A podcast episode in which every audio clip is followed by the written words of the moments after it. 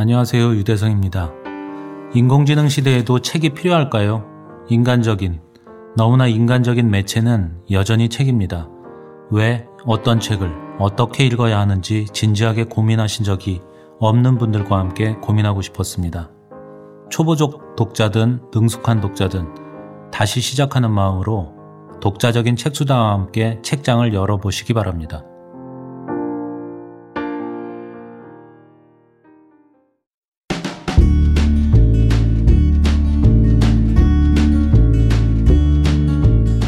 책 그리고 저자와 독자가 함께하는 깊고 넓은 북토크 저자와 함께하는 독자적인 책수다 지금 시작합니다.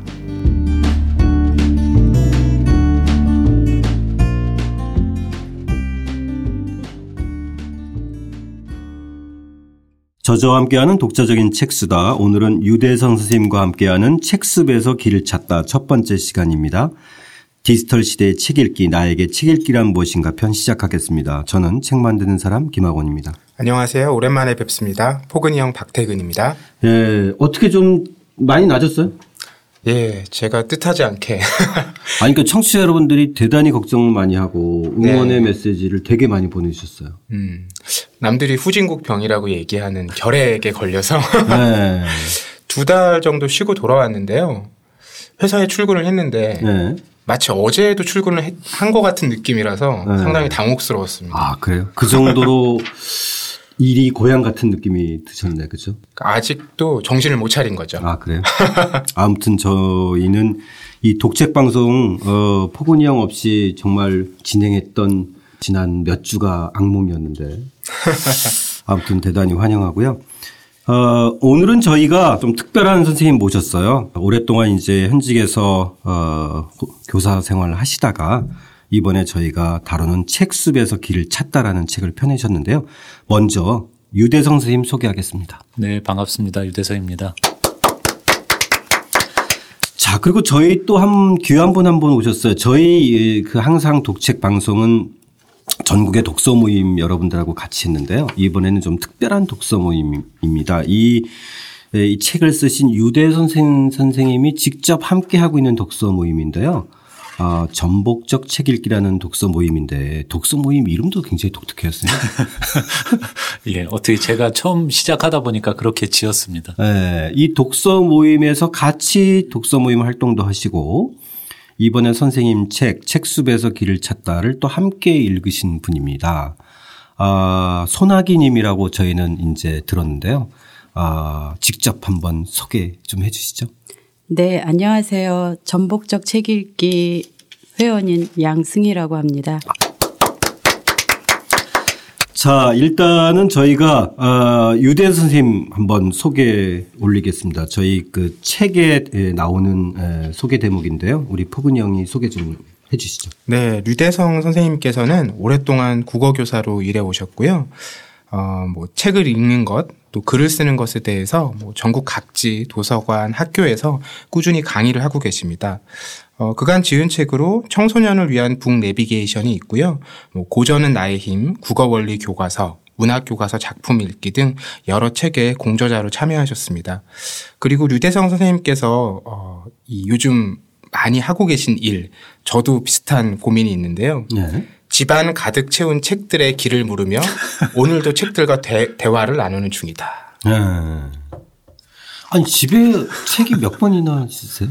많지는 않고요. 네. 뭐 저도 책에 관한 책들을 많이 보다 보니까 뭐 어마어마하신 분들 많던데 네. 집에 한 3천 권 3천 권이요? 네, 네, 그 정도 아. 대략 추산한 건데 당연히 뭐 한 권 한 권 다 세보진 않았는데요. 그 정도 있습니다. 네. 3천 권이라면 거의 뭐 출판사 근무를 한 30년 한 정도의 책인데.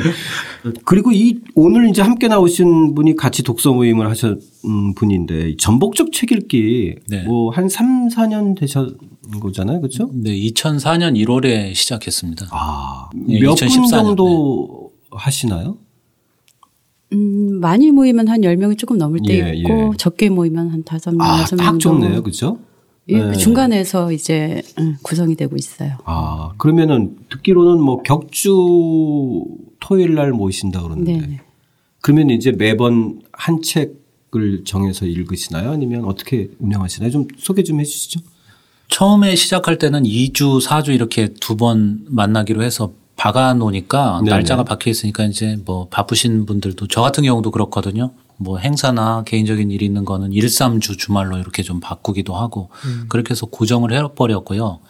처음에는 이제 회원분들이 추천하는 책으로 하고 뭐 저도 여러 책 추천해서 그거 갖고 하고 이러다가 조금 이제 저희가 깊이 있게 읽어보자 해서 주제별 책 읽기도 한번 했었습니다. 두달 코스로 해서 주제를 한 6개월치를 미리 정해 놓고요. 음. 뭐 자본주의, 그 다음에 노, 노벨 문학상 이런 식으로 2주에 한 달에 두 권이니까 두 달이라 그래 봐야 네 권밖에 안 될 것 같은데 막상 또 그렇게 해 보니까 아유. 주- 예, 굉장히 또 그거 말고도 관심 있는 책은 또 다른 분들은 더 찾아보시기도 하고 네. 조금 힘들어. 뭐 이- 예. 저희는 책 한 권 가지고 8주, 5주 해도 굉장히 시간이 짧아요.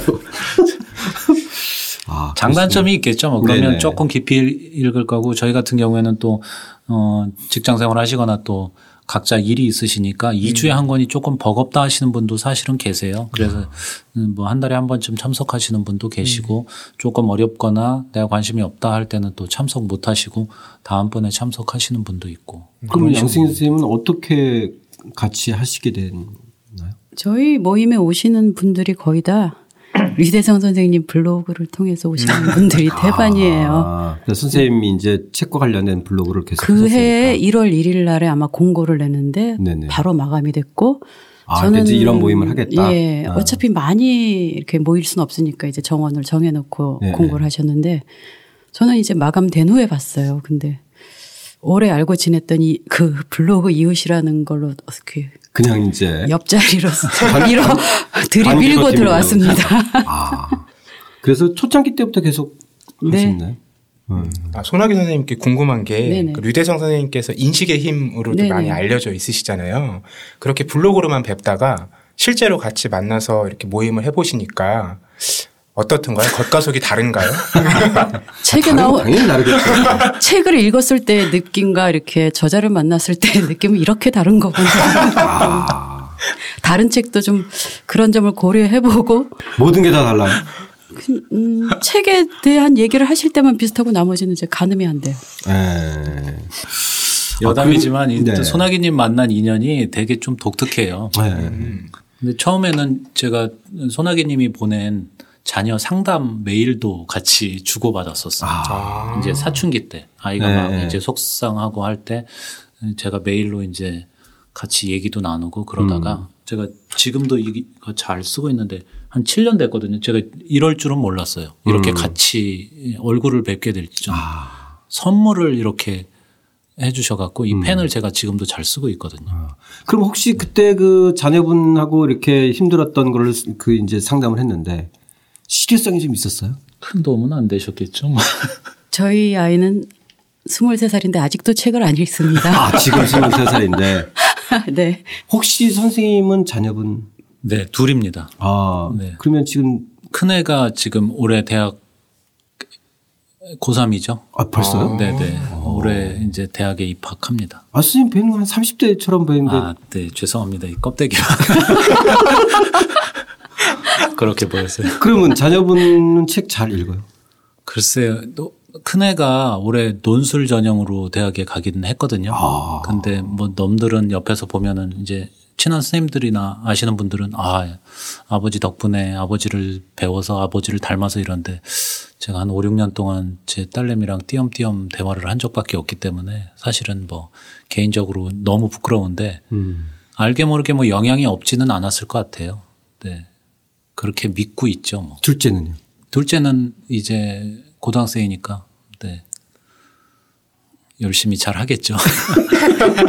아, 이런 겨, 뭐 간단하게만 말씀드리면 집집마다 네네. 좀 다를 텐데 아버지가 아무리 어떤 분야의 전문가여도 그냥 자녀들 입장에서는 아버지일 뿐이지 맞습니다. 부모일 뿐이지 아 이 사람이 권해주는 책이나 뭐 이 사람이 어떤 사람이니까 이 책을 읽어봐야 되겠다 이런 부분들은 정말 힘들었던 것 같고요. 오히려 네네. 이제 뭐 주변 사람들한테는 그게 오히려 쉽게 잘 전달이 되더라고요. 왜냐하면. 뭐 예, 이분이 뭐 쓴 책이야 그러고 제가 주변 선생님들한테는 이번에 나온 책도 이렇게 아이 이름 물어봐서 일부러 적어주고 그러거든요. 네네. 그렇게 전해주긴 했는데 어렸을 때 는꽤 읽었어요. 음, 재밌으니까. 네네. 오늘 사실 뭐 얘기의 주제도 거기에 초점이 맞춰질 텐데 저희 나라 초등학생들 전체 2015년 기준으로 음, 1인당 독서량이 73권입니다. 73권. 아 진짜요? 어, 네.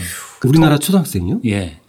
저도 그 통계 보고 깜짝 놀랐거든요. OECD 국가에서 거의 뭐 상위 랭킹. 예, 엄청나죠. 초등학생들은. 그건 이제 강압적으로 읽히기도 하고 음. 재미 그다음에 이제 어떤 목적이 없는 아니 수단이 아니라 이제 목적 자체가 네. 그책 읽기의 즐거움이기 때문에 그런데 제가 그 통계 자료를 강의하면서 자주 활용을 하는데 중학생이 되면서 놀랍게도 이제 3월 1일 날 내일 입학식 하니까 밤에 이제 번개를 맞는 거죠. 내일부터는 중학생 되니까 이제 책 읽으면 안 된다. 아. 중학생들 평균 전체 독서량이 19.8권입니다. 야. 3분의 1 이하로 3분의 1 이하로 떨어지는 쭉 떨어지거든요. 네. 고등학생이 되면서 9.8권. 아. 절반 이하로 또 다시 떨어지죠. 음. 이게 대표적으로 이제 2015년 기준인데, 음, 중학생에서 고등학생, 뭐, 성인으로 저희가 아이들이 커가는 과정에서 중요한 거는 음, 부모들의 역할이나 뭐 주변 사람들의 역할도 중요하겠지만 사회 전체 분위기나 교육의 문제하고 같이 맞물려 있기 때문에 아이들이 책에서 계속해서 머물러 있거나 책 읽기를 즐거워하거나 이게 굉장히 어려운 것 같습니다. 네. 자, 그럼 저희 이제 선생님 책으로 좀 들어가 볼게요. 이 머릿말이 네트워크 시대의 책 읽기인데 네. 읽고 이야기 나눠보겠습니다. 현대 사회는 지식과 정보의 전달과 처리가 아니라 가공과 편집의 시대다. 원시 시대를 살았던 인류의 조상에게 강한 근육과 무거운 돌도끼가 필요했다면 우리에겐 창의력과 확산적 사고력이 필요하다. 네트워크 시대에는 베스트가 아니라 유니크한 사람이 필요하다. 네트워크 시대의 책 읽기는 정보 편집 능력, 창의적, 확산적 사고력을 길러준다. 책은 한 가지 질문에 정답 하나를 주는 것이 아니라 다양한 대안을 제시하는 사람으로 만들어준다. 그러므로 책은 미래 사회의 생존 도구로 할수 있다. 예, 선생님이 그 어쨌든 지식과 정보의 전달과 처리가 아니라 가공과 편집의 시대다. 네. 그리고서 어쨌든 책이 미래의 생존 도구다. 이 말이 사실 안 다가오는 사람도 있을 것 같아요. 대다수의 사람들은 특히 만약에 청소년들이 이런 얘기를 들으면 코웃음을 칠 거예요. 1년에 뭐 엊그저께도 언론에 나왔던데 한 권이라도 책을 읽는 사람, 아, 읽지 않는 사람의 숫자가 더 그렇죠. 점점 증가한다 그러는데 네. 책을 읽은 사람하고 안 읽은 사람하고 구분을 해서 생각하는 사람들이 책 읽는 사람들의 버릇이기도 한데 네. 그 차이점은 학교에서도 마찬가지고 사회에서도 마찬가지일 텐데 그 취업 담당자들 그다음에 인력 관계자들 아, 그분들이 하시는 말씀 자체가 계속 저기 뭐 따라하는 거 흉내내는 거 하지 말고 새로운 거 만들어야 된다고 계속 삼성이나 뭐 애플과의 관계나 여러 가지 이야기들 분석들 많이 나오잖아요. 근데 제가 느끼는 것도 그건데 계산을 잘하는 사람들, 정보 처리력이 빠른 사람들, 이런 사람들이 20세기에 계속 필요했었다고 얘기를 하는데 21세기는 이제 퍼즐형이 아니라 레고형 인재가 필요하다고 하는 이야기가 다른 사람들이 다 똑같이 하는 대답 혹은 다 똑같이 끄집어낼 수 있는 어떤 결론 이것과 다른 것들을 계속 요구하지 않으면 살아남기 힘든 시대가 된다고 어, 하는 게 대다수의 사람들이고 생각인데 저희들이 지금 교육이나 집에서 아이들 가르치는 방식이나 그다음에 사회에서 요구하는 어떤 스펙이나 이런 것들은 거기에 따라가고 있지 못하거든요. 그래서 네. 앞으로는 책을 읽은 사람들이 조금 더 적응력 있게 발빠르게 대응할 수 있는 그런 어떤 시험이나 선발 제도도 계속해서 도입이 되지 않을까 싶은 생각이거든요. 네. 그럼 좀 편하게 한번 좀 얘기해 보죠. 선생님 지금 네. 말씀하신 것처럼 책을 읽은 사람과 많이 읽는 사람과 읽지 네. 않은 사람의 그 차이를 좀 한번 우리 주변에서 좀 각자 얘기를 한번 해보면 어떨까요? 책을 안 읽고도 잘 사는 것 같아 보여요. 제 생각에는. 그러니까 예. 네. 그런 사람들이 많아요. 또 잘 사는 사람이 그죠? 여기에 나온 책은 미래 사회의 생존 도구로 할 수 있다. 저는 이 문장을 보면서 네네.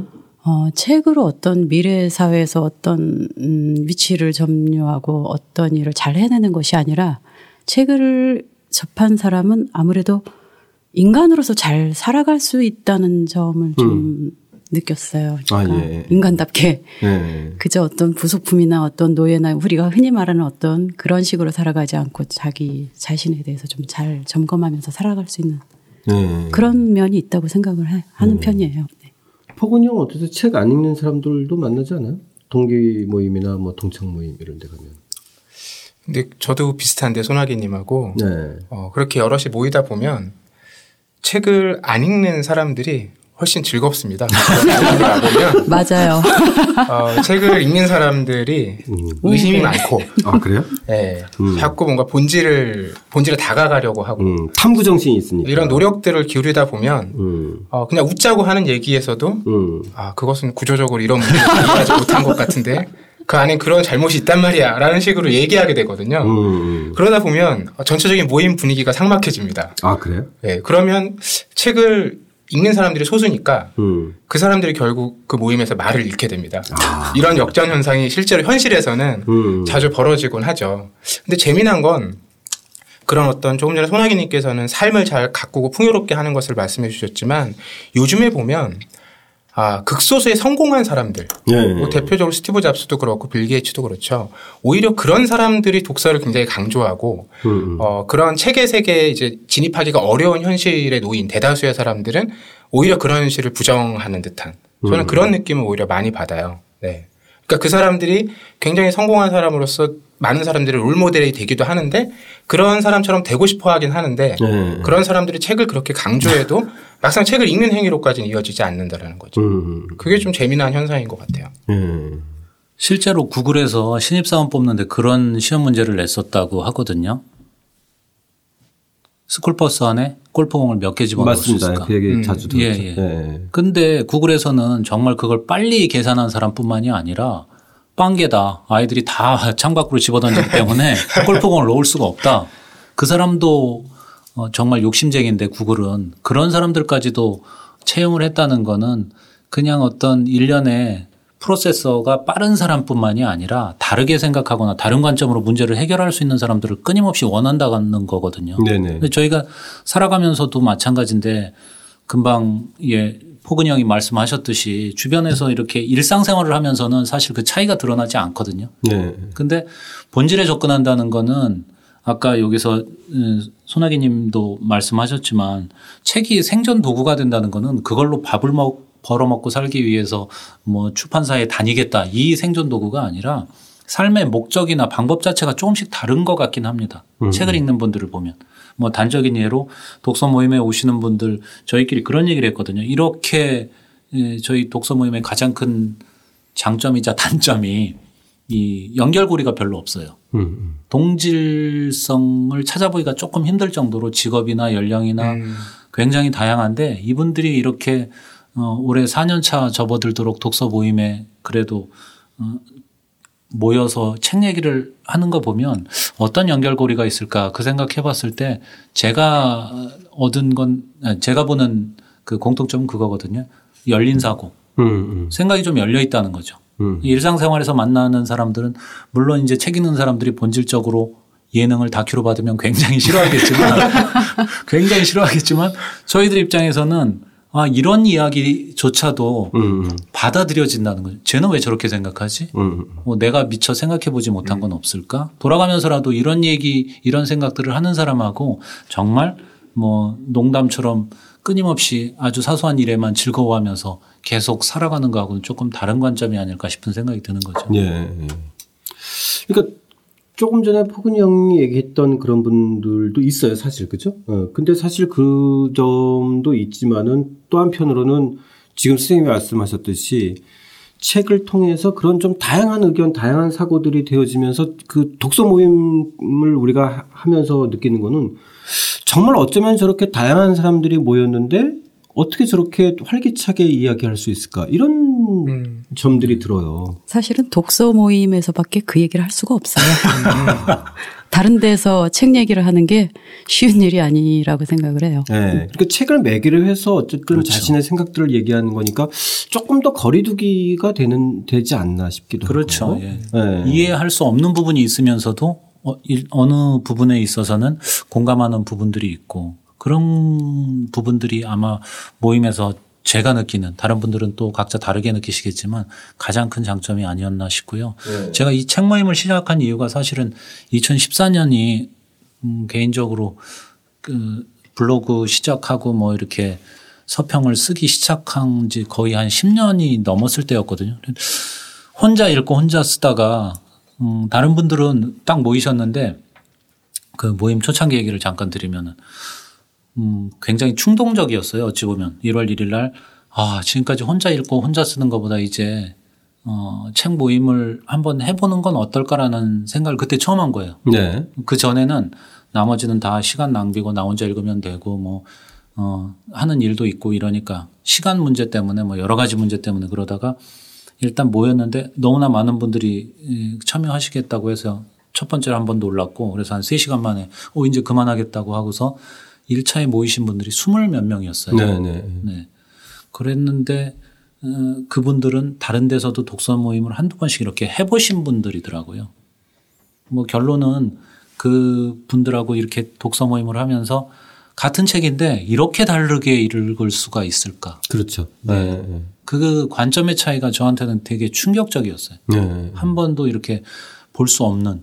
근데 독서 모임이더라도 이렇게 동질 집단 있잖아요. 뭐 또래, 뭐 같은 직장 이러면 아마 또 생각하는 패턴이나 방식이 조금 유사할 수도 있을 음. 텐데 여기는 정말 뭐 20대부터 50대까지 뭐 취업 준비하시는 분부터 뭐 산전, 수전, 공중전 다 겪으신 분들까지 같은 책을 보고도 이렇게 다르게 얘기를 하시는 걸 보고 그 내용, 책 내용이 이해가 안 돼서 거기에 나가서 뭐 발제를 하고 토론을 하고 이 차원이 아니라 정말 다양한 아, 눈이 점점 점점 커지는 네. 제 입장에서는 그런 모임이었습니다. 네. 혹시 그 선생님 그 그런 경험을 좀 학교에 계실 때도 좀 하신 경험이 있나요? 예를 들어서 이제 학생들하고 뭐 독서 모임을 한다든지 아니면 학생들하고 그런 하나의 책을 읽으면서 그런 다양한 의견들을 좀 이렇게 아이들도 아까 얘기하셨듯이 그냥 단순하게 단순하게 성적이 높은 아이가 있고요. 어, 독서력이 탄탄해서 성적이 높은 아이들은 접근 방식이 많이 달라요. 음, 음.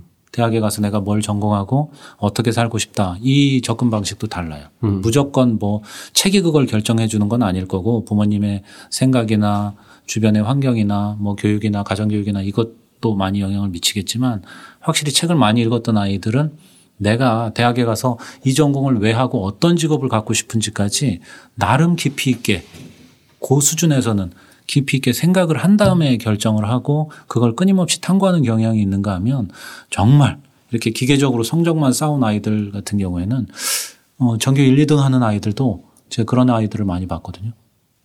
고3 돼서 이제 전공을 뭘 할지 생각을 해본 적이 없어요. 네. 어, 성적에 맞춰서 지금도 여전히 마찬가지일 겁니다. 아마 선생님들이나 부모님들 권유에 의해서 아니면 미래의 직업이나 수입에 따라서 이제 전공을 결정하거나 이제 삶의 방식들을 고민해 본 적이 없기 때문에 또 하나의 문제점은 학교에 근무하시거나 이런 분들은 통계적으로 감각적으로 아실 텐데 대학에 입학하고 나서 전공을 바꾸겠다, 반수하겠다, 재수하겠다, 도저히 공부 못하겠다라고 돌아오는 아이들이 네. 그 통계도 한번 나왔던데 대학생들 같은 경우 자기 전공 만족도가 나 만족한다라고 대답한 학생이 48%밖에 안 됩니다. 음. 굉장히 심각한 문제거든요.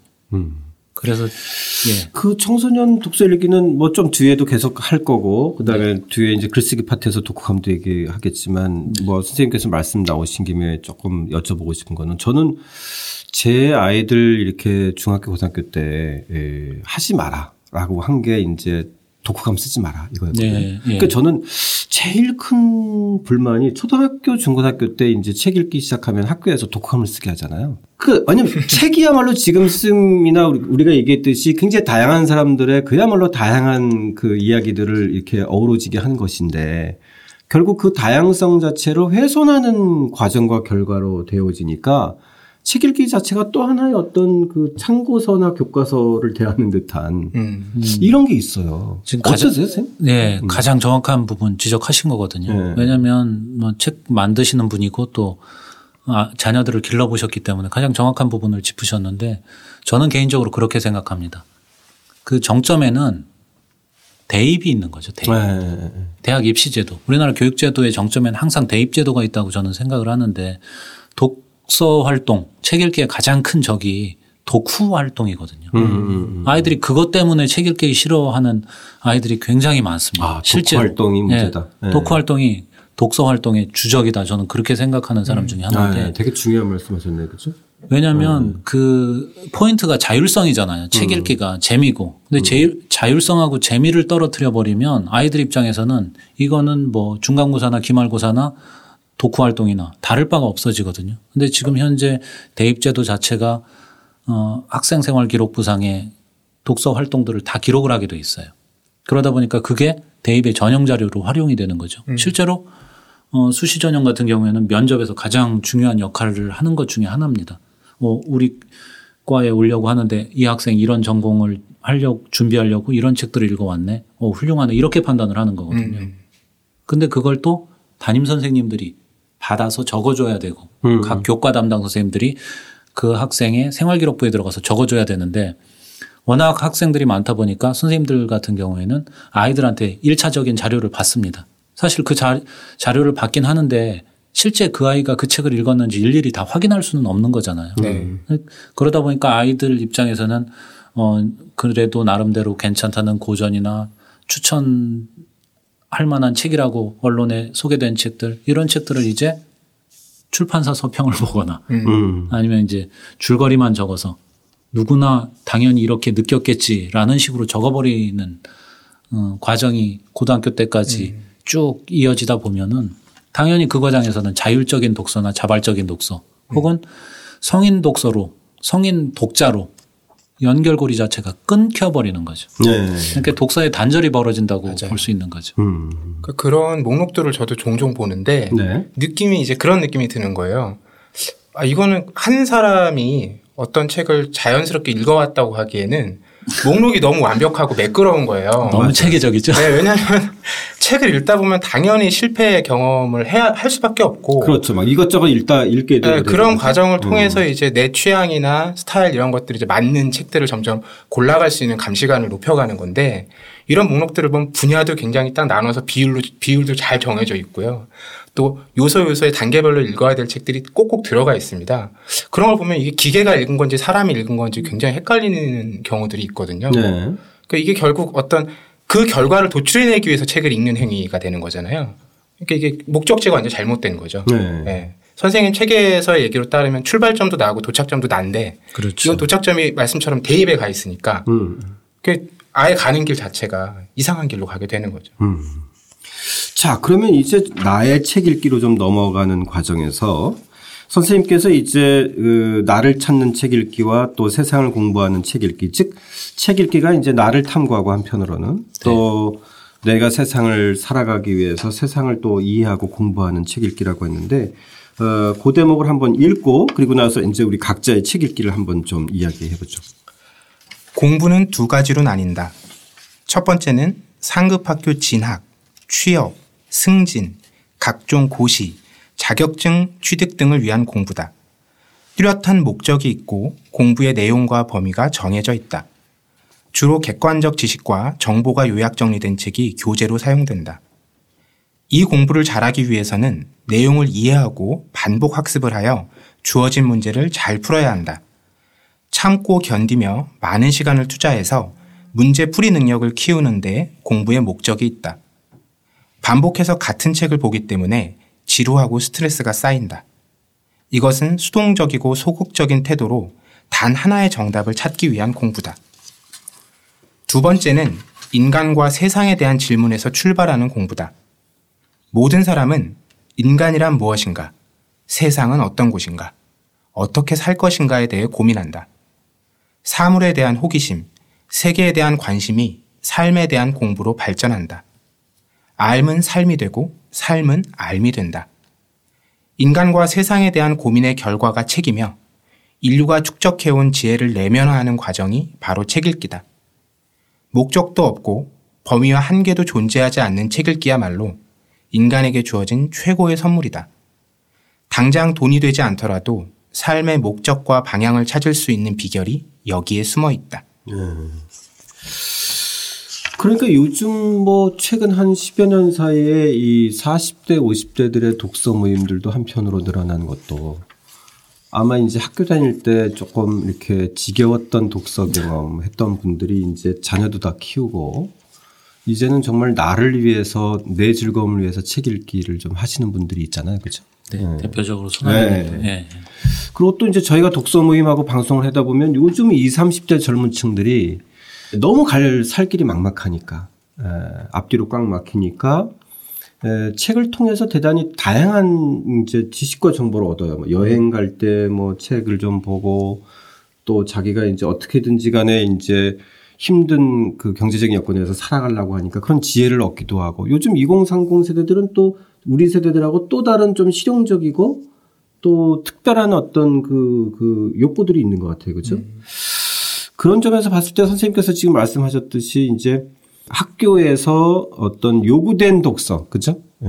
네. 그리고 이제 자발적인 독서가 있는데 사실상 이 두 개가 어떻게 조금 효과적으로 잘 접목이 돼서 교류를 하게 되어지면 독서 습관들이 좀 트여질 텐데 지금까지 말씀했듯이 학교에서의 독서 습관이라는 게 독서 습관으로부터 멀어지게 하니까 그렇죠. 그렇죠. 네.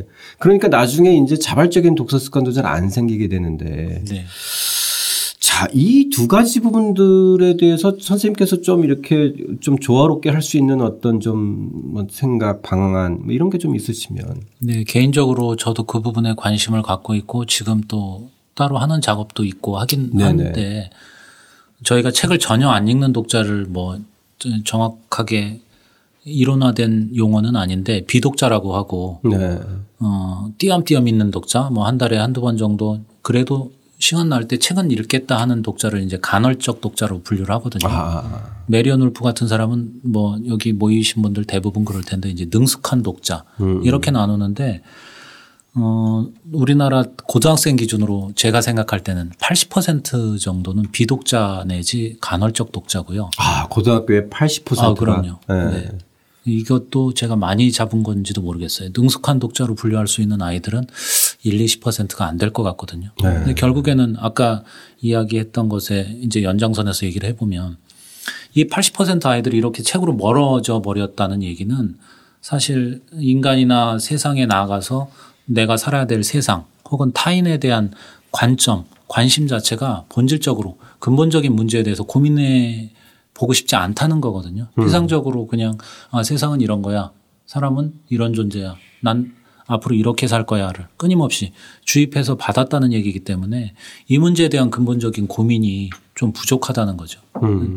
이두 개가 어떻게 합해질 수 있느냐라는 거는 많은 사람들이 사실은 지금까지 고민을 해왔고 앞으로도 그럴 텐데 학교에서 거둘 수 있는 성적 그것이 대학에 가서 내가 어떤 꿈을 펼치거나 전공을 하거나 직업을 얻는데 직접적인 연결이 돼야 아이들이 아 책은 재밌는 거구나라는 자발성하고 필요성이 접목이 될 텐데 그러려면 자발성과 필요성이 접목이 되려면 학교 교육 안에서 사실은 어, 평가 특히 대입제도 이런 부분들이 조금 더 뭐 더 거시적인 안목이어야 되겠지만 네. 바꿔줘야 될 거고요. 음. 지금 당장 개별 학교에 단위 학교의 선생님들이나 부모님들 같은 경우에는 난감한 상황인 거죠. 야 공부하지 말고 책 읽어 이럴 수도 없는 거고 음. 예전하고는 대입제도가 달라졌다고 해도 야 공부 고등학교 3년 열심히 해야지 책 읽는 건 잠깐 밀어놓는 게 괜찮지 않아라는 사, 그 현실적인 문제를 무조건 틀렸다고 할 수도 없거든요. 근데 막상 자세히 들여다보면 이제 공부 쪽으로 들어가서 실제로 계속해서 공부를 꾸준하게 잘하고 노력한 음, 가성비라 그러죠. 시간에 대비해서 성적이 잘 나오는 아이들은 음. 이렇게 넓게 생각하는 아이들이거나 사고력이 깊은 아이들이거든요. 음, 음. 그런 아이들은 단기적으로도 성적이 올라가는 아이들 대표적으로 이런 아이들은 꾸준히 책을 읽어왔거나 공부하면서도 틈틈이 책을 읽는 아이들이 꽤 많습니다. 네. 그래서 부모님들이나 선생님들도 알고 계시겠지만 사실 참고서 고등학교 3년 동안 다른 책 안 읽고 참고서하고 교과서로만 승부를 보겠다. 지금 현행 수능이나 그 수시 대입 제도 아래에서는 거의 불가능하거든요. 네. 그래서 뭐 뻔한 대답일 수도 있겠지만 초등학교의 그 책 잘 읽던 아이들이 중학교, 고등학교에 가서도 제발 흥미를 잃지 않도록 음. 현실적으로 축구 좋아하는 아이들한테는 축구의 역사부터 뭐 Fever Pitch, 뭐 여행 좋아하는 아이, 요리 좋아하는 아이 각 분야에 맞는 재밌는 책들을 음. 필요성에 의해서 현실적으로 그 책들을 읽고 내가 이러이러한 책들을 읽고 이렇게 진로를 결정해왔다라는 게 생기부에도 적히고 네. 성적을 조금 줄이더라도 수시 제도가 그렇다라고 얘기를 하지만 막상 대학에서 선발할 때는 그렇지 않거든요. 네. 대학에서도 선발할 때 성적이나 이런 부분들을 조금 덜 보더라도 그렇게 특화해서 어 자기가 관심 있게 길을 찾아온 아이들한테 문을 조금 더 열어주고 이런 방법들이 같이 사회적으로도 고민이 돼야지 어 독자들 개별적으로 니들이 알아서 책 읽고 어 삶의 목적이나 방법들 길찾기를 해라 이렇게 무책임하게 얘기할 수는 없을 음. 것 같아요. 그 앞서 뭐 목표 달성을 위한 공부 얘기가 나와서 생각이 났는데 저는 그 우리 한국의 어떤 교육 현실에서 이 책이라는 게 독서라는 게 이제 학습이라는 영역에 너무 들어가 버려서 음. 빠져나오질 못한다는 느낌을 많이 받거든요. 음. 그러니까 요즘에 왜 그런 거 많이 하잖아요. 그 20, 30대 이제 젊은 분들이 운동 많이 하잖아요. 근데 이분들 중에 이제 특히 여성분들 같은 경우에 그런 얘기 많이 하거든요. 이제 체육 시간에는 아무것도 할 수 없었다라는 거예요. 음. 왜냐하면 그야말로 근력 같은 게 아주 좋은 친구들만 운동신경이 뛰어난 친구들만 할 수 있는 구기 종목 중심으로 하니까 음. 자기 몸을 단련하고 자기 몸을 제어할 수 있는 그 능력에 대해서도 감각을 잃어버린 거예요. 아. 근데 독서도 어떤 책을 읽으면 주제를 빨리 파악하고 내용을 이해하고 그걸 다른 사람들 앞에서 설명할 수 있는 능력만 강조되다 보니까 음. 앞서서 이제 책을 다르게 읽을 수 있는 가능성이라고 얘기했던 많은 것들이 그냥 빨리 학습을 못 따라오는 친구 이렇게 음. 이제 돼버리는 거예요. 음. 그리고 또 한편으로는 부모님들의 어떤 태도를 보면 여전히 독서가 학습의 영역에 머물러 있다는 걸 알 수 있는데 자제분들이 아, 자기 자녀가 한쪽 분야의 책을 읽기 시작하면 부모님들은 걱정을 하기 시작합니다. 왜냐하면 이게 전 과목을 다 잘하듯이 독서도 뭐 과학책, 역사책, 소설 이런 걸 균형 있게 읽어야 된다고 많이 생각을 갖고 계시거든요. 근데 청소년기에는 대부분 편중될 수밖에 없어요. 그렇죠. 그러니까 취향을 발견하는 과정인데 사실은 네. 독서하는 습관은 훈련을 통해서 만들 수도 있는데 저는 취향은 누가 만들어줄 수가 없다고 생각하거든요. 맞아요. 그러니까 그걸 발견한 건 굉장한 이제 보물인데 음. 선물을 받은 건데 그걸 뭔가 잘못된 상황인 것처럼 많이 생각하신다는 거죠. 음, 음, 음, 음. 그런 데서 좀 이 독서를 구출해내야 음, 이게 본연의 의미들을 좀 찾을 수 있지 않을까 그런 생각을 많이 하곤 합니다. 네. 그리고 좀 이렇게 뭐라 그럴까 그 같이 읽는 예를 들어서 이제 그 저 같은 경우는 좀 많이 학부모님들한테 말씀하는 게 그 초등학교 중학교 아이들이 책을 읽을 때 거꾸로 야 네가 읽는 책 중에서 정말 재미있는 책 있으면 하나 좀 소개해줘. 저는 그, 그런 거 많이 했거든요. 예. 특히 이제 우리 둘째 아이한테 책 추천을 많이 받았는데 음. 그러면 그거를 읽고 그걸 가지고 야 어떻게 이렇게 훌륭한 책을 추천했지 하면서 얘기하다 보면 뭔가 얘가 초롱초롱해지는 거야. 그러니까 오히려 이제 제가 그 책 만드는 사람임에도 불구하고 이제 저희 이제 아이들은 아 우리 아빠는 독서를 대한민국에서 제일 많이 하는 사람. 그렇죠. 자기가 만든 책 다 읽었어. 예. 네. 그리고 저 만들 때 뭐 저만 읽었겠어 이런 강박관념 있잖아요. 근데 사실 얘기해 보면은 점점점 나이가 들어갈수록 얘네들이 아빠가 굉장히 자기보다 훨씬 더 책을 안 읽었고 무식하다는 걸 알게 되면서 이제 편해지기 시작했는데 그 중에 방법은 그런 것 같아요. 그러니까 아이들이 한테 어떤 책을 하나 어 네가 읽었을 때좀 어, 같이 좀 읽어봤으면 좋은데 음. 좀 추천해봐라 하면 분명히 좀 달라지는 것 같아요. 제가 알기로는 김학원 대표님의 자제분들께서는 휴머니스트 출판사의 책을 그렇게 많이 읽었다고. 아니요. 왜냐하면 아버지가 이 출판사에서 팔릴 만한 책을 잘 내고 있느냐 이런 게 걱정되니까 점검 차원에서 읽고 이제 1차 평가를 해주는 거죠. 네, 아무튼 그래도 고민이죠. 네, 똑같은 고민입니다. 자, 이제 저희 그 나에게 책은 뭐다 이런 이건 사실 이제 선생님 책을 읽으면서 저희한테 던져지는 질문이기도 할 것 같아요. 선생님께서 이제 결국은 첫 시작할 때 결국 나를 찾는 네, 책 읽기. 네. 그죠? 그러면서 결국은 이제 세상과 소통하는 책 읽기 이랬는데 자, 이 두 가지 관점에서 이제까지 오늘 나오신 분들이 정말 그 편안하게 자기 말씀을 한번 듣고 싶어요. 나에게 책은 뭐뭐다. 그리고 좀 그 책에, 책에 대한 어떤 특별한 경험? 뭐 그런 거 이런 거 있으시면 좀 같이 얘기를 좀 듣고 싶은데 아, 에, 우리 뭐 양승인 선생님 얘기를 먼저 좀 제일 궁금해요. 예, 저도 갑자기 생각한 단어가 책은 나에게 거울이다. 아, 네. 네. 네. 뭐 많이들 그렇게 생각하실 거예요. 네. 일단 보편적인 책 읽기라 그러면은 뭐 많은 지식과 폭넓은 교양 이런 걸 생각하면서 많이들 읽으시는데 처음에는 그렇게 시작했을지라도 나중에 보면은 어, 내가 어떤 책을 좋아하는가로 귀결이 되더라고요. 음. 그래서 어떤 책이 나를 설레게 하고 어떤 책이 나를 건드려주고 이런 걸 경험하다 보니까 아, 내가 어디에 반응하는 인간이구나 이걸 알게 됐어요. 그래서 그전에는 뭐 제가 피상적으로 뭐 남들이 생각하는 그런 사람인 줄 알고 있었다가 아, 내가 이런 사람이구나를 알게 된 건 책의 도움이 많았던 것 같아요. 아, 예. 네. 아, 굉장히 와닿는 얘기네요. 뭐 누구나 네. 경험할 수 있는 부분이기도 하고. 네. 그렇지만 또 좀 다른 느낌이 있어요. 왜냐면 우리가 뭐 똑같이 어, 내가 좋아하는 노래 18번 이렇게 얘기하지만 사실 에, 똑같은 노래지만 그거에 갖는 어떤 이야기가 있잖아요. 그죠? 자기만의 이야기. 우리 태근님은 저에게 책은 짐입니다. 너무나 와닿는데. 음. 네. 음. 이 새벽에 음. 가끔 화장실에 갈 때 불을 안 켜지 않습니까? 음. 발가락. 가다 보면 책 쌓여 쌓아 놓은 곳에 발가락이 부딪혀요. 아, 대, 아 그거 무기예요. 그럴 때 이제 무기예요. 책이 쓰러져서 넘어지면 제 음. 발가락을 잡으면서 책을 다시 정돈하면서 아 그때 느끼는 그 회한이라는 어, 업보의 수준이군요. 네. 내가 이 일, 제대로 읽지도 않은 이 책을 이렇게 갖고 있으면서 음. 이런 상황까지 마주해야 되느냐. 음. 이런 상황에 놓이는 거죠. 아. 네.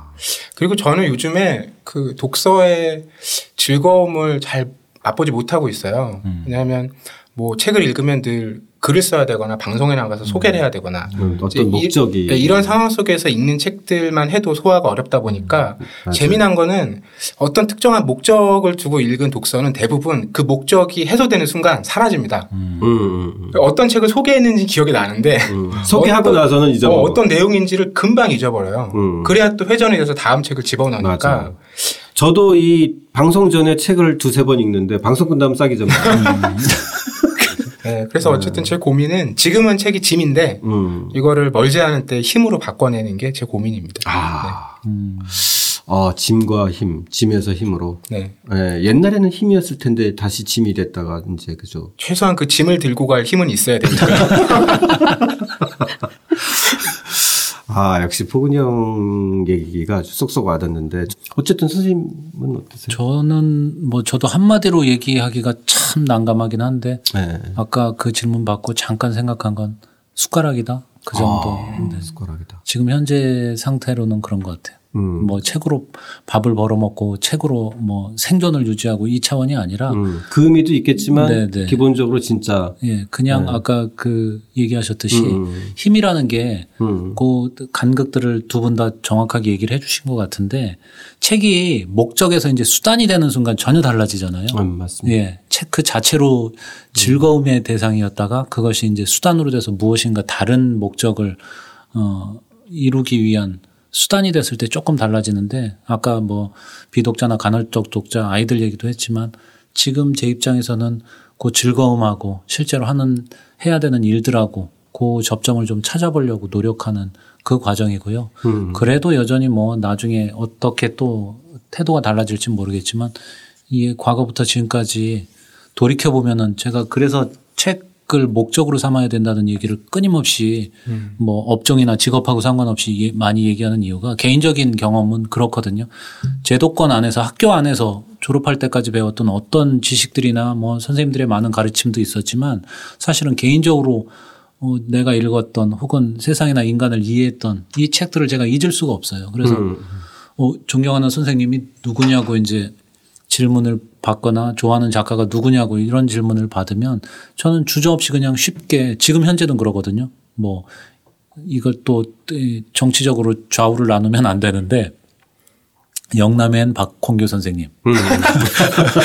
호남, 호남엔 강준만 선생님. 이렇게 얘기를 합니다. 제가. 아, 그러면 뭐 강원이나 뭐 경기. 그러니까 그것 때문에 제가 뭐 정치에 나갈 것도 아니고 그런데 대표적으로 그렇게 얘기를 하거든요. 아, 네. 굉장히 독특한 또. 네. 네. 음. 근데 실제로 그분들 책을 읽으면서 제 생각도 많이 변했고 아, 예, 예.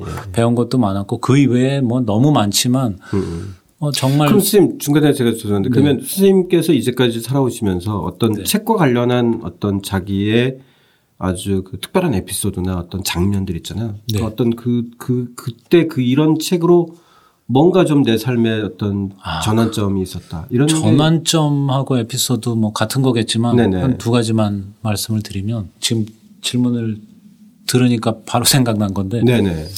제가 군대를 갔다가 어, 전역하면서 저는 ROTC였기 때문에 취업을 했거든요. 아. 그 전역하기 바로 전에 읽었던 책이 엘빈 토플러의 권력이동이라는 책이었어요. 아. 그 전까 그때까지만 해도 이제 뭐 전역 장교들 취업 설명회에서 이렇게 골라서 갈 수 있어.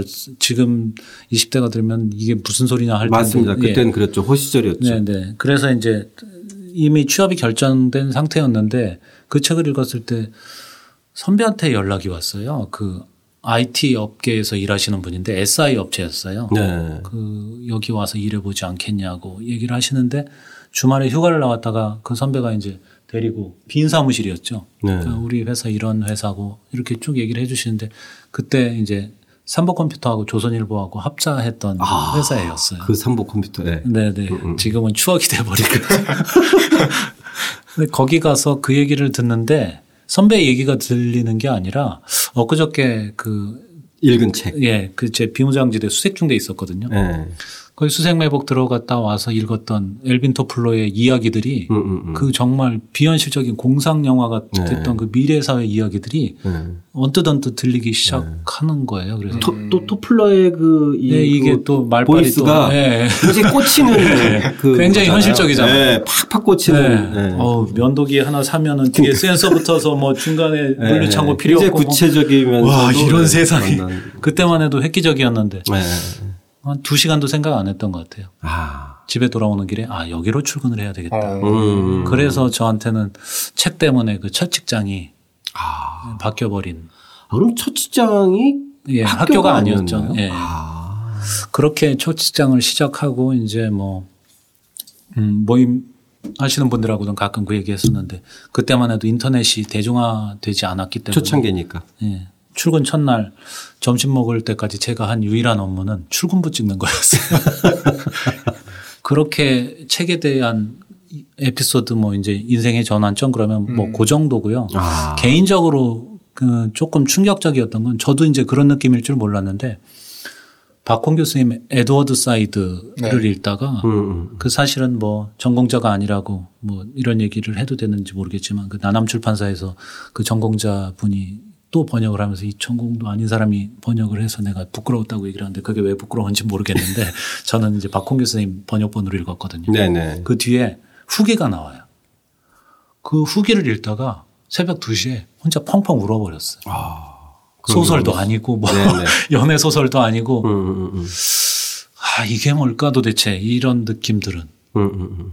그러면서 아마 저한테는 그 책 읽기가 다른 사람들한테는 영역별로 조금 다른 느낌으로 그 전까지는 제가 뭐 전공이 어, 국문학 쪽이다 보니까 당연히 이제 시하고 소설만 읽다가 본격적으로 이제 어, 넓어진 음. 계기가 됐던 것 같아요. 그러면서는 어, 먹던 거 내가 좋아하는 거 맛있는 거 이게 아니라 이건 왜 내가 안 먹어봤지? 음. 그러면서 이제 다양한 책 읽기가 저한테는 시작이 됐었거든요. 아, 음. 그 단계를 좀 넘으셨네. 그죠? 네, 네. 네. 그때가 개인적으로는 굉장히 조금 개인적인 희열 그런 것 느꼈던 음. 음. 경험이었습니다. 네.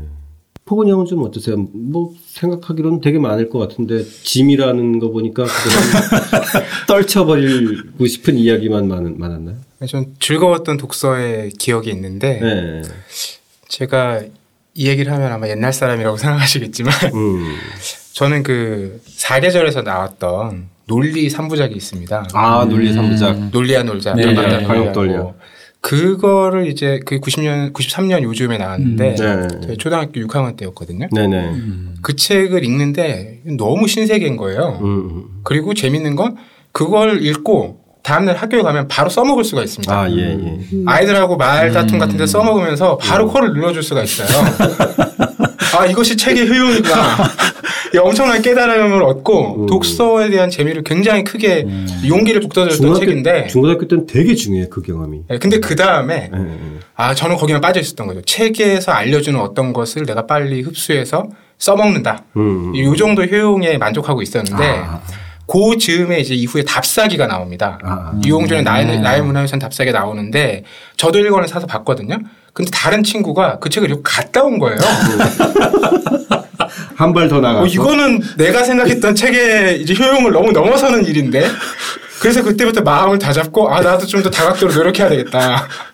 이런 생각을 했던 기억이 아. 나네요. 네, 두 번의 전환점이 있었습니다. 아, 전형적으로 중학교 때 책을 읽었던 사람들이 갖는. 그러니까 저는 청소년기에 그런 책을 많이 안 읽든 적게 읽든 책을 읽고 그렇게 약간의 그런 지적 치기 경험이 음. 되게 중요하다고 생각하거든요. 음. 그러니까 그런 어떤 자랑, 자부심, 내가 좀 더 다른 사람보다 좀, 뭐, 좀 다른 걸 알아.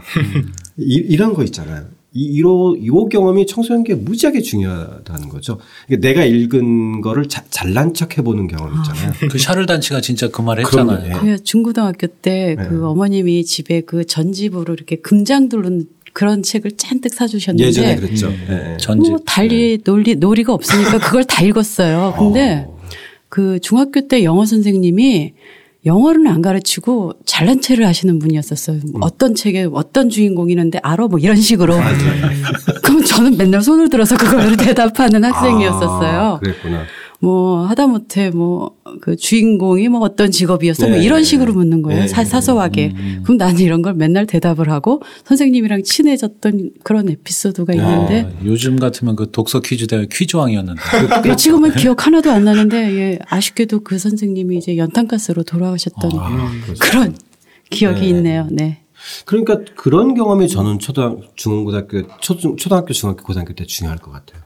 그런 어떤 학교에서도 보면 뭔가 이렇게 인정받고 싶어 하고 친구들이나 음. 주변들이나 네. 이랬을 때 어떤 친구들은 뭐 축구를 잘해서 인정받고 어떤 친구는 그림을 잘 그려서 인정받고 어떤 친구는 암기력이 좋아서 성적이 뛰어나서 칭찬받고 어떤 친구는 그런 식으로 책을 좋아해서 지금 얘기 말씀하셨듯이 어떤 책이나 사람들 얘기만 나오면 어 이거 내가 아는 얘기해서 음. 같이 얘기하는 이런 다각도의 경험들이 되게 중요할 텐데 지금은 사실 그런 식의 방식들이 좀 옛날보다는 많이 줄었던 것 같아요. 그죠. 문화적으로. 그렇죠. 음. 지금은 워낙 매체가 발달하고 아이들 놀이가 지금 뭐 손아기님 얘기하셨듯이 그때는 별다른 놀이 문화가 그렇게 발달하지 않았는데 지금은 워낙 아이들 갖고 놀 게 많잖아요. 그러다 네. 보니까 진짜 독서를 통한 성공감 이런 것들이 머릿속에 이렇게 각인되거나 이게 쉽지가 않죠. 게임을 해서 야, 나 레벨 몇이야. 음. 뭐몇 점이야. 이거는 딱 되는데 야, 나 어제 몇 페이지 읽었어.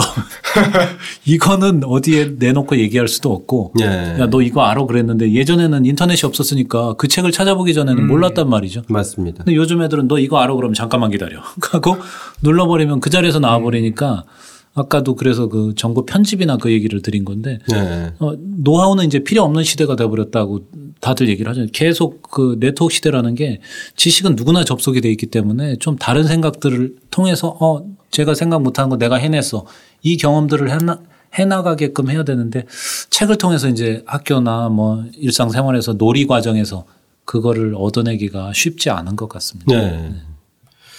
네. 자, 저희가 오늘 뭐 책 얘기를 하다 보니까 정말 시간 가는 줄 모르겠는데요. 저희가 지금 나에게 책이란 무엇인가, 나의 특별한 어떤 그 책 이야기, 이런 것들은 아마 청취자 여러분들도 방송 들으시면서 여러분들 이야기 좀 함께 나눠주셨으면 좋겠고요. 그리고 저희 독책 청취자 여러분들 이미 들으셨겠지만 저희 독책 방송 앞에 저희 출연하셨던 저자 선생님께서 나에게 책이란 무엇이다라는 멘트도 있었잖아요. 그 중에서 저희가 아, 인상적이었던 것은 조선에 온 서양 물건들 강명관 교수님은 뭐 책은 어리석은 나 자신을 사람 구실로 만들어준 유일한 벗이었다 이런 말씀을 해주셨고 또 시를 잊은 그대에게 정재찬 교수님은 책이란 지혜의 바다다 이런 말씀도 해주셨는데 여러분들의 의견이 많았는데 저는 독특했던 게 공자 인생 강의 신정근 교수님이었던 것 같아요. 음. 저에게 책이란 전쟁과 평화다 이런 음. 말씀하셨는데 책을 통해서 어떤 세상의 문제, 모순, 비리 이런 것들을 좀 들춰볼 수 있으면서도 또 한편으로는 그것을 해결하는 어떤 그 평화로운 과정 또 어, 해결의 과정을 일컬어주는 또 이 어떤 평화의 길이었다. 그래서 전쟁과 평화였다. 이런 말도 해 주셨는데 청취자 여러분들께서도 이번 기회에 저희들하고 음 많은 책 읽으면서 함께 해 주셨기 때문에 이번 기회에 청취자 여러분들의 책이란 무엇인가 나에게 이런 것도 한번 좀 올려주셨으면 좋겠습니다. 자, 저희 이제 이후에 책에 관한 이야기를 좀 더 다양하게 해볼 텐데요. 벌써 시간이 어느덧 이제 마무리할 시간인데요.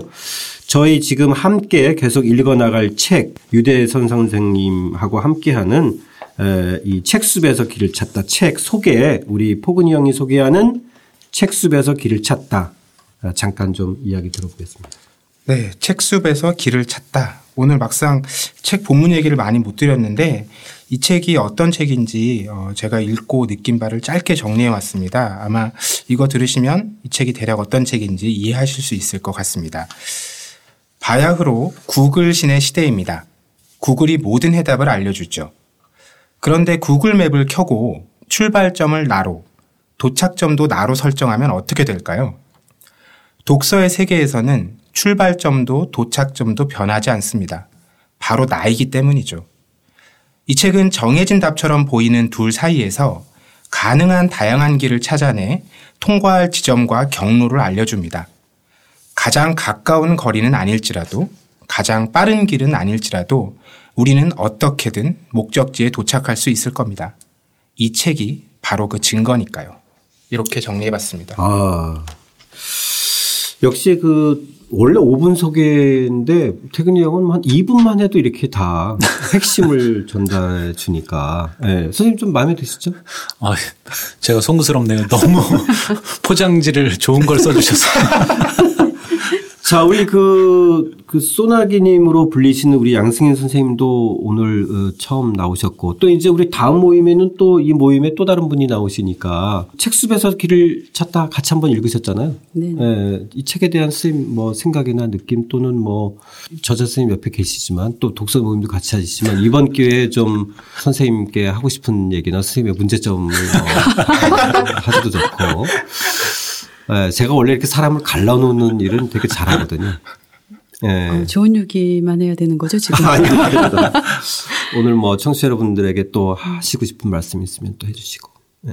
아, 이 책이 정말로 책 읽기 초보들이나 책을 읽기 시작한 분들에게는 정말 착실한 책 읽기의 가이드가 되는 그런 책이라고 생각을 해요. 네. 이 책을 만들기 위해서 그 많은 책숲 사이를 얼마나 종횡무진 누비고 다니셨을까 생각하면 아, 그 발걸음을 생각하면 아득한데 그러니까 더 신뢰할 수 있는 책인 것 같다는 생각을 합니다. 어, 한 가지 이 책이 제가 읽어보니까 그래요. 어떤 묵직한 감동이나 오밀조밀한 재미는 조금 덜한 그런 게 네네. 있는데 그건 어쩔 수 없이 독 자들이 느끼는 거지만 작가의 의도나 그 작가의 의도와 작가의 의도를 나타내기 위한 어떤 방법론 사이에서 균형을 찾은 그런 지점에 있는 책이라서 그런 것 같다는 생각을 또 한편 했었어요. 아, 예, 예. 자, 저희 유대 선생님 모시고 함께 했던 책숲에서 길을 찾다. 어, 저희 책 얘기 이제 시작을 좀 열어봤고요. 어, 다음 주에 저희 2부 어떤 책을 읽을 것인가 내가 읽은 책 그리고 또 추천하는 책들에 대해서 이야기 이어가도록 하겠습니다. 청취자 여러분들께서도 여러분들이 읽으신 책들 또 함께 올려주시면 서로 어, 읽고 추천하는 자리 한번 만들어 보겠습니다. 함께 해주신 청취자 여러분 감사드립니다. 다음 주에 이어가겠습니다.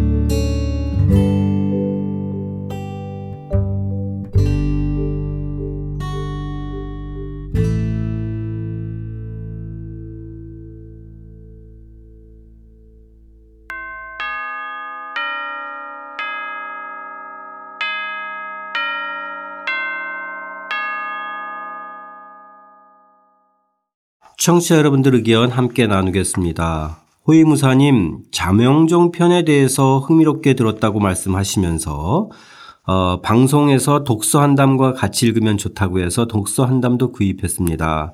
아, 선생님 목소리를 듣는 듯, 아, 좀 더 생생하게 읽어보겠습니다. 그리고 또, 어, 강명원 교수님 신간 나오면 다시 한번 방송 부탁드립니다. 이렇게 또 말씀해 주셨고요. 한시 미약산 책 읽다가 거울과 관련된 한시 한 편 또 눈에 띄어서 올려주셨어요. 저희 방송에서 거울을 다뤘는데 최기남 씨가 쓴 원사라는 시입니다. 제가 가진 마름꽃 거울을 보면 그대가 처음 줄 때 생각이 나요. 이문 가고 거울만 홀로 남으니 다시는 내 모습 안 비춰봐요. 이미 준 거울 떠나고 나니 이제는 치장하기도 싫고 속상한 마음도 있고 그래서 자신의 모습을 안 비춰본다고 하네요. 아프지만 예쁜 시예요. 예, 최기남 씨의 시인 한시미약산 책 정민 선생님 책이죠. 어, 함께 올려주셔서 감사드립니다. 절차 탕마님 자명종 편 들으면서 이 서구 중심의 근대화란 프레임을 재정립해봐야 할 필요가 있다는 말씀에 완전히 충격을 받았습니다. 라고 이렇게 말씀해 주셨고요. 책장에 책이 한권 한 권 들어갑니다. 조조록과 독자적인 책사를 통해서 많은 걸 배워갑니다. 사실 만만한 내용들은 아니라서 책을 읽을 때 조금은 고통스러운 점도 있긴 합니다만 그래도 반복해서 읽고 또 고민하다 보면 때로는 짜릿함이 느껴질 정도로 즐거울 때가 있습니다. 그 맛에 조금씩 조금씩 더하면서 읽어가고 있습니다. 아직 덜 읽은 책도 많은데 에, 조주록 방송에서 대표님이 강추하신 아프리카 대륙의 일대기도 꼭 읽어야지 하고 생각하고 있습니다. 몇 년 전에 강추해 주셨는데 아직도 못 읽고 있어서 미안합니다. 가급적 빠른 시일 내에 읽도록 하겠습니다. 이렇게 몇 년 전에 추천해 주신 책도 이렇게 기억하고 계시고 또 예쁜 책장에 이렇게 나란히 책들 올려준 사진도 올려주셨어요. 절차탕마님 감사드리고요. 그리고 또 호위무사님의 시 한 편도 감사드립니다. 저희 이제 유대성 선생님이 쓰신 책숲에서 길을 찾다 선생님과 함께 예, 방송 이제 이어 나갈 텐데요. 청취자 여러분들께서 이 책과 또 방송 들으시면서 어, 독자적인 책수다 청취자 여러분들이 책을 통해서 어떤 경험 또 에피소드 또 과정에서 있었던 에, 문제점이나 고민들 그리고 다양한 의견들 어, 짧아도 좋고요. 그리고 또 애써서 잘 쓰려고 하지 마시고 편하게 다양한 의견 게시판에 올려주시면 감사드리겠습니다. 여러분들의 많은 참여 부탁드립니다. 독자적인 책수다. 다음 방송에서는 저자와 함께하는 독자적인 책 수다. 유대선 선생님과 함께하는 책숲에서 길을 찾다. 오늘은 2부 순서죠. 어떤 책을 읽을 것인가, 내가 읽은 책, 그리고 또 내가 추천하는 책들에 대해서 청취자 여러분과 함께 이야기 나눠보겠습니다. 초보자들을 위한 어떤 책 가이드 이런 거 있으면 좀 글쎄요, 저희는 이제 책을 팔다 보니까 네. 그분이 책을 잘 팔아보세요. 지금. 읽는지 안 읽는지는 개의치 않고 사는 게 중요하다. 네, 잘 사주시는 분들 중심으로 자꾸 생각하다 보니까 네. 책한 권 때문에 내 인생이 바뀌진 않아요. 세상에서 제일 무식한 사람이 책 안 읽는 사람이 아니라 네. 책한 그렇죠. 권만 읽는 사람. 책 한 권만 읽는 사람. 네. 무섭거든요. 아, 한 권만 읽은 사람. 예, 예전에 그런 전설 속의 대통령이 계셨어요. 맞습니다. 내가 해봐서 아는데. 예. 묘한 집착이 있는 거예요. 네. 나는 시작 전부터 지금까지 쭉 따라와서 이걸 독파해야 되겠다. 네. 이런 세계관 속에서 나온 게 서울대 권장고전 백선 아닙니까? 맞습니다. 한 사람이 도저히 읽을 수 없는 목록들을 특히 종의 기원 같은 책들 아니 그거 네. 설문조사 했다 그러던데요. 아, 서울대 그래? 교수님들한테 이거 다 읽었냐고. 있을 수 없는 그래, 아무도 없었다는 네. 네. 그런 거예요. 진짜 신가는 누워서 읽는데 음. 고전은 고전은 무릎 꿇고 읽어. 사람들 태도가. 근데 아, 되게 중요한 또 상징적인 네. 장면이네요. 어떤 네. 책을 읽어야 될까의 사실 근본적인 출발은 재밌는 책이죠. 네. 네. 자기 삶에 도움이 되는 책. 여기에서 벗어나지 않으면 어떤 책이든 사실 상관없거든요. 네. 나머지 강론은